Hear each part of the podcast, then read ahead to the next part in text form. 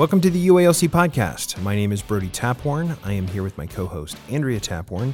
And today, our conversation partner is Aaron Thompson.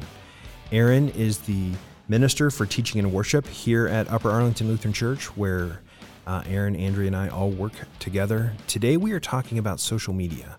And Aaron has some great insights in what he has been learning uh, through his seminary education and his own experience being a social media user that we thought would be both thoughtful and helpful. So let's listen to what Aaron has to say.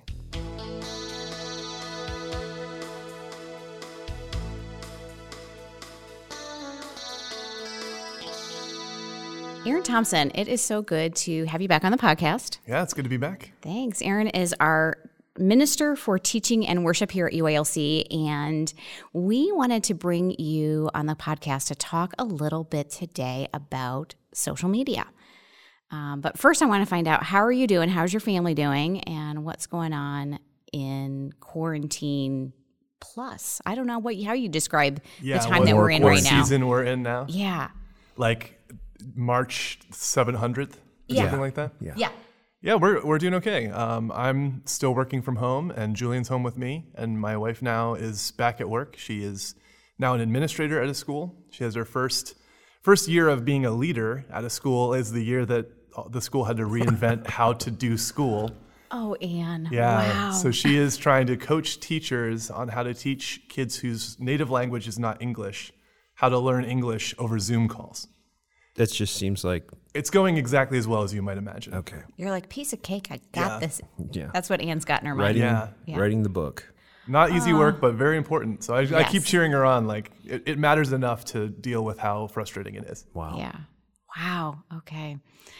Well, that is awesome to hear that you guys are at least hanging in there. And um, as far as our conversation goes today, so social media, one of the things that I you might think like why are we talking about this what's important why is this important to talk about as christians how we interact um, together online is that important at this moment I think it's critical. I think, I mean, even if you didn't like social media, maybe you didn't want to be a social media person, in quarantine especially, I mean, you could maybe get away from it now, but in quarantine, there was nothing but social media. We were living mediated lives. We were living lives through some medium.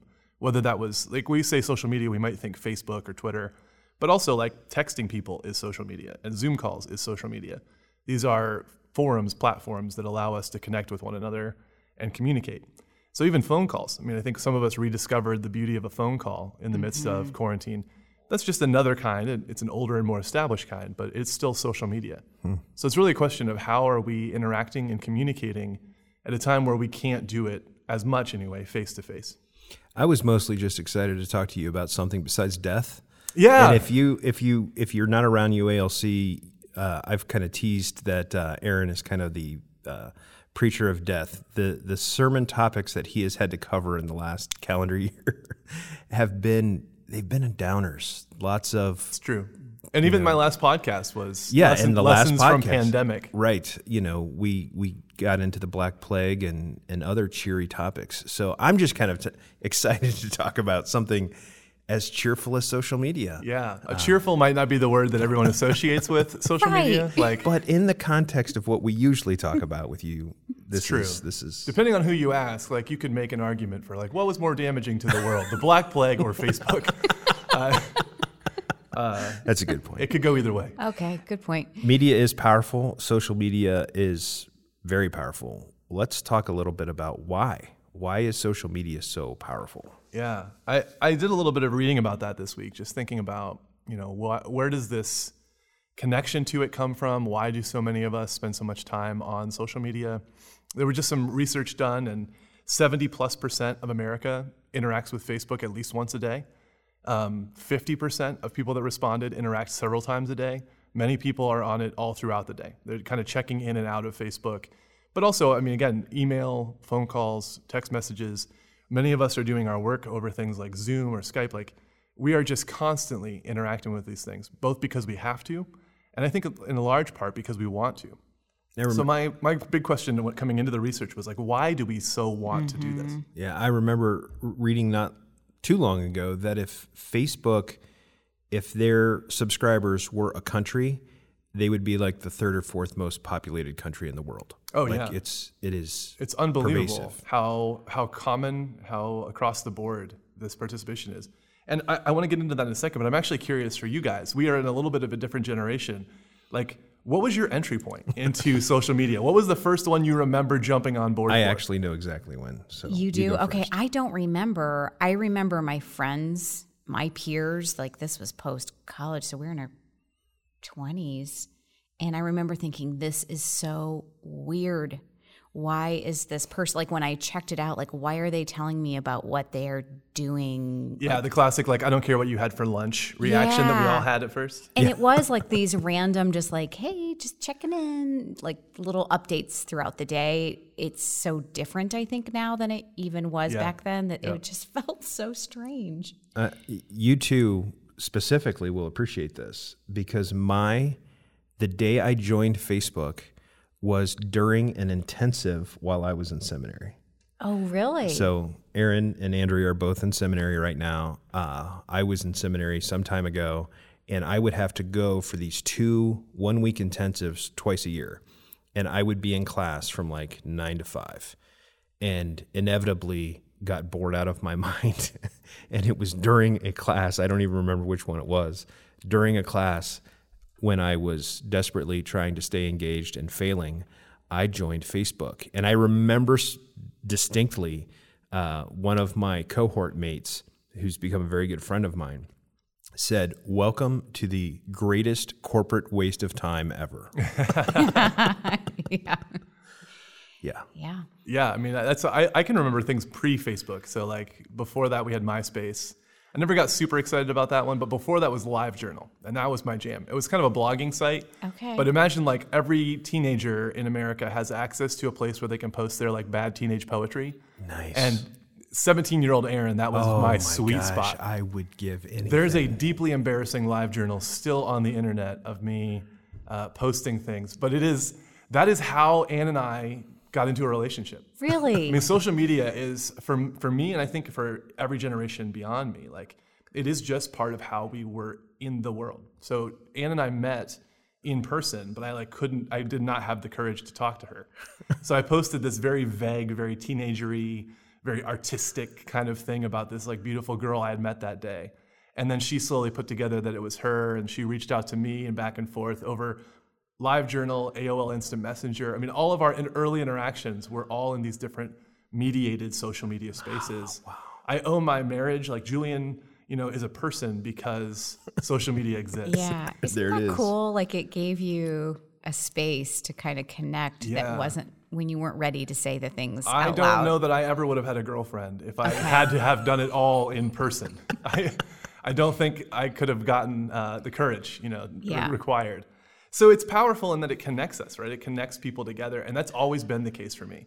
Whether that was going all the way back to internet relay chat, IRC in in high school, was like, yeah, you probably don't know about I don't that even one know what that is. deep nerd culture stuff. But it was a way that I was like talking to people from other countries into then, you know, getting into college and having the ability to like posture and kind of put myself out there in a world that allowed me to control the way I was seen and then also to relate to people in such a way that I made friends and obviously eventually got married I think as a that result. somebody needs somebody right now needs to stop what they're doing and create the T-shirt that says uh, Facebook helping nerds get girlfriends since 2000 whatever. I don't know if Facebook can do it though. Like Facebook, know. it was interesting. Live 'cause that- journal, live Yeah. journal, helping nerds Yep. meet Yeah. girls since. And that's one of the things I'll get to later. But live journal was inherently more creative. It, it demanded that you actually like put something forward, whereas Facebook and Instagram are both a little bit more just like life updates, which has its place, but I think it is a little different. Uh, so I don't know if Facebook got people girlfriends. Maybe it did, but Yeah. Maybe. LiveJournal certainly. I'm did. sure there's Thank somebody you, out live there journal. that'll let Thank us you, know. live journal. But one of the things that, as I did some research beyond my own experience, uh, that I found like people that are doing this work professionally, why is this stuff so powerful for us? All point to the same chemical. They all point to dopamine. That social media and the way that it gives us instant feedback and a quick shot of experience of relationship or connectivity, uh, they all point to how it's a dopamine switch. And we just kind of can train our brains to keep needing that hit. And so the, the impulse to look at our phones, whether it's to check to see if anyone texted us or for an email or for a Facebook notification, is all saying to our brains, hey, let's check and see if our re- reward center could get you know flipped back on again. And we do that again and again and again. And the social media companies have gotten more and more adept at building algorithms that keep us coming back. Mm-hmm. there's been a vice president of Facebook that has since resigned from Facebook and publicly apologized because of the way that he was a part of helping Facebook hack our brains. This is kind of like big tobacco, figuring yeah. out which chemicals uh, get people to smoke more. Yeah, it's absolutely part yeah. of part of the system that big is being social built. media. Yeah, and each one of the social media platforms, part of their business model is simply creating ways to keep people coming back, and it's that desire for dopamine, right? That trigger for that, that feel good reward center thing that keeps us rushing back to it over and over again. Wow. Yeah. So what you're saying is, is this is more powerful than just, um, I don't know, let's say a Microsoft product that yeah. you open up, uh, you know, a document on Word. Yep. Don't get the same kind of reward or hit that you would from opening up something that I'm going to get immediate feedback that's going to make me feel good. Right.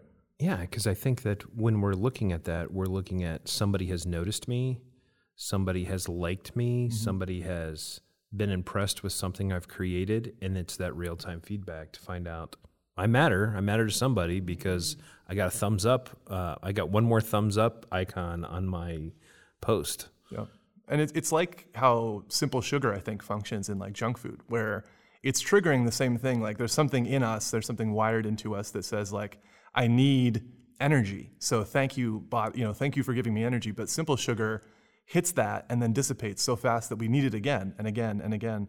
And I think social media dopamine hits are like that, where it gives us that sense that you're talking about, Brody, of like, oh yeah, somebody likes me, somebody cares about me, but it's not substantive substantive enough usually to last very long. So we keep chasing, and it, the people are dealing with real, genuine social media addiction because they get on this loop, this cycle mm-hmm. of um, needing that hit over and over again. I think that's really important that you said that to, you know, for our listeners that we constantly have to be recognizing what powerful mm-hmm. tool social media is for our own destruction, yep. to be honest. And it can be used for good and constantly keeping that tool in its rightful place is probably a battle that we may not recognize on a day-to-day basis is that that tool is way more powerful than we give it credit for. Yeah. I think it takes that intentionality. Yeah. It's one of those things, like a lot of things in technology, where like we invent it and then people join it, and then we go, ooh, now I should figure out the ethics of this. Now I should figure out what to do with this thing that I, is already a part of my life. We're usually playing catch up with technology, yeah. and I think the church maybe especially so. But I, one more question for why it's so powerful, I thought was important was, well, why does that quick connection? Why does that sense of needing that somebody is there with me trigger something in me? Why am I wired to want that connection? And it took me back to Genesis 1 26, uh, where God says, Let us create mankind in our image, right? We're created in the image of this triune God, of three in one God, who's in relationship. So there's just something in us that is wired for relationship and for community. And in this respect, I think social media is a powerful force for good yeah. when it is in its rightful place mm-hmm. and when we are responding to it well, the power of social media is that it allows us to tap into something that is inherently true about ourselves. We need and are created to relate to one another. Yeah. It, I'm glad that you said that because I felt like we were like starting to go down a path that said boycott all social media yeah. because we don't want to be dopamine junkies that are using this to our demise. Right. So let's let's start talking about in light of the power of this thing that is mm-hmm. social media, how should we, as followers of Jesus, uh, relate in a world that is right now so permeated with social media? Mm-hmm. I, I, think I want to go back to that same text. I, for me, like as I sort of worked backward through, okay, why is this so powerful? Okay, well then why is why is that? And I got to this Genesis one insight um, I think that might give us some insight into how we should be thinking about being Christians in mediated spaces in social media. Um, because we're image bearers, right? We're image bearers of this community God, this triune God. Absolutely one. I don't want to, don't want to be um, careless about my language here, but also he's three in one, right? So we enter into social media in order to practice community, to practice bearing the image of this God. And a couple things that came to mind in that is that the first command that God gives to the people he creates, he says, Let us make mankind in our image, male and female, he creates them. And then he says to them, Be fruitful and multiply. This is the first commandment. And so I think about the potential for social media to become a creative space for collaboration. So many of us are tempted to utilize it as a place to amplify our own voice or to posture and create an image of ourselves. It becomes a rather selfish space mm-hmm. where either I'm trying to dominate in my opinion or I'm trying to control how people see me, like I did on LiveJournal to try to win myself a girlfriend, you know. Uh, and I think that a lot of that comes from many of us grew up with broadcast culture, where you did have celebrities, movie stars, news anchors that were using media to push out their image and their opinions far and wide. And the beauty of social media is that it is inherently collaborative. And I think the tragedy of divisive social media use is that we're still using it to try to win, to try to beat someone else, mm-hmm. to try mm-hmm. to make ourselves large or well liked or right and others less liked or wrong. Um, and so I think that there's something about God's command to us to be in community with one another and then in community to be creative, to be um, building something that is possible in social media. Yeah. So tell me, I, I feel like I understand what you're saying, but tell me what, as you say that, what, what does that look like? Um, for somebody to engage on social media in ways that look creative, that they don't uh, go into those um, pitfalls of, like you said, uh, I'm right, yeah. you're wrong. I'm going to reinforce my rightness. I'm going to put that out there, and you're going to disagree with me, and it only reinforces yeah. how right I feel. Yeah. That poor person that's wrong. I feel like we've got a ton of that, but I, I'm trying to picture what you're you're describing. Imagining that yeah, looking like. Yeah. So I think that we could learn a lot from how generations beyond the broadcast generation are interacting with social media. Like my son right now is sitting in the hallway outside where we're recording, and he's probably playing this game that he loves. That is, uh, it's fascinating to me. It's what, what they call now a sandbox game. It is a game that is not creating levels for you to play through. It creates a world for you to build other worlds inside of. Like Minecraft is one of these kind of games. But this particular one allows people to build games, and then those game creators can build spaces within their games for their users to build things. So Julian's favorite thing right now is to work together with his friends, some whom he knows in real life and some who are just from online because they know people he knows or something. They build levels within a game, which is within a game, which is within a game. And then they share those levels with other kids. And when they get stuck, they go to YouTube and watch other kids teach them how to build levels for other kids. Like this younger generation has figured out how to use media space mm-hmm. to be mm-hmm. collaborative together. They're working together, they're communicating, and they're creating. And they're creating for the sake of others so that other people can enjoy. And they're creating because they were created in the image of a creative God. And there is just like there's something in us that wants to connect with others, there's something in us that wants to create. So I think there's power in that. And we can do that in groups, I think, on Facebook. That's something I think I, I've become more interested in lately. There are groups that exist for songwriters to get together and collaborate and make music. In fact, there's a Columbus quarantine, Quarantunes group that I saw where people in the city, because everyone's in their own houses, are working together to make music. Or even Very like cool. the, the Mill Run or the Lytham Facebook groups that we've created have this same instinct. Let's create a space not where we're projecting information mm-hmm. the way mm-hmm. that like UALC is on our page, but where people can share their own experience and then interact with each other. We're starting to see people share pictures and testimonies, sharing songs, sharing ideas, and then other people come along to encourage them or to say, "Oh yeah, I agree, and I, here's how I see that." It it builds up rather than yeah. protecting, defending, or tearing mm-hmm. down. That is a very different posture and even a different intent for getting on social media. Yeah. So to come onto it and engage in that way with that intention in mind is is I think a, a flip of a switch for probably a lot of people to think about it in that regard. Yeah, I think that it is when we when we've had conversations about this before. I remember you said we should take our cues from play, mm-hmm. that it should be mutual, creative, and collaborative. Uh, that is a great handle for me, um, and especially if you contrast that uh, perhaps with the idea of like. Uh, that social media can be used like we have used play instead of using it as competition or um, something to be won Yeah. and lost. Yep. It's it's changed thinking about this, and I've been in a class at seminary that's been teaching me a lot of this stuff, and it's it's changed the way I've been interacting with social media.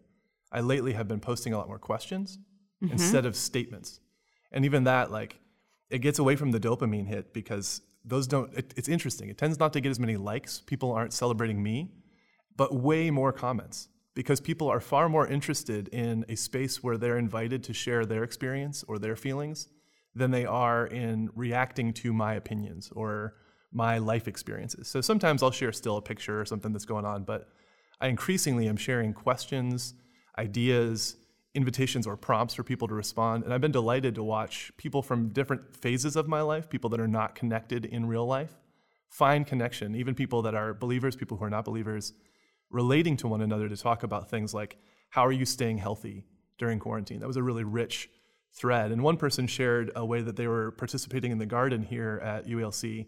Another person responded to them and then joined the UALC community garden group where they can get more connected, get involved. That's the kind of collaborative, creative, redemptive use that I'm talking about. So what what I imagine that there's probably some steps in regards to social media if we're not going to use it as a bullhorn. Um, how would one uh, engage in this kind of space? You've we talked about this before. You gave us some categories of like hang out, mess around, geek out. So give us some explanation of what does that mean? Yeah, that's that comes again from this class that I've been in and some people that are working on how do we use media to be more collaborative, more creative, and less destructive. And uh, that would be a good suggestion, that order of things. For once you find a group, or maybe it's like a subreddit on Reddit that's about something you care about, or I don't know, Instagram works a little less this way, but if you find a message board perhaps that's a collaborative space, you start out just hanging around and getting to know, there's usually a language and insider culture that you got to figure out. You can start kind of messing around and experimenting with things. And then geeking out is like, well, now you've kind of got it figured out and you've got your people and you're starting to really work together collaboratively. So, for instance, like a dream that I would have would be that our uh, UALC groups might start working this way. People are hanging around, they're getting to know some people that they don't know. There's hundreds of people on those groups. You probably only know 20, 30, 40 of them. Uh, you might start messing around, experimenting with, hey, have you heard about this thing happening in our community? People talking about it, discussing it. Uh, the geeking out phase would be four or five, six people that didn't know each other before connect and go, hey, we're all passionate about food insecurity in Hilliard. Let's do something not only to get involved, like in the garden, say, but also to use our influence to get more of our friends to come and be a part of it as well. There's such power, and we have so many awesome and connected people in our church. I believe these tools could be a way that we hang around, get to know each other, mess around and experiment with what is God saying to us, and then start really geeking out and creating new ways to bless our world. You know, it just occurred to me that this this medium uh, really helps bring generations together because you know you could have somebody who is a boomer and somebody who is a digital or Gen Z.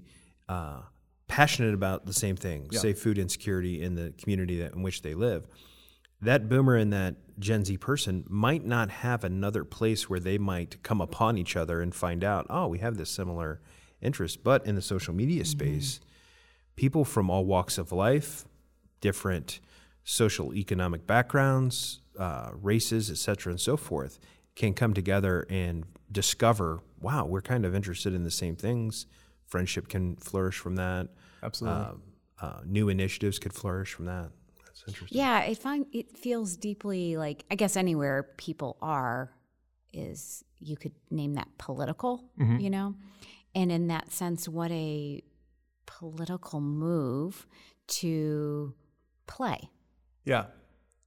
and how we just progressed from, yeah, hang out, mess around, and then all of a sudden you're doing something that's not just changing you, but actually changing our communities and our our world. I I, I love that. That's, Yeah. So one of the things that we endeavor with the, our podcast is to be thoughtful, and I feel like we've done that a little bit, but also to be helpful. Yeah.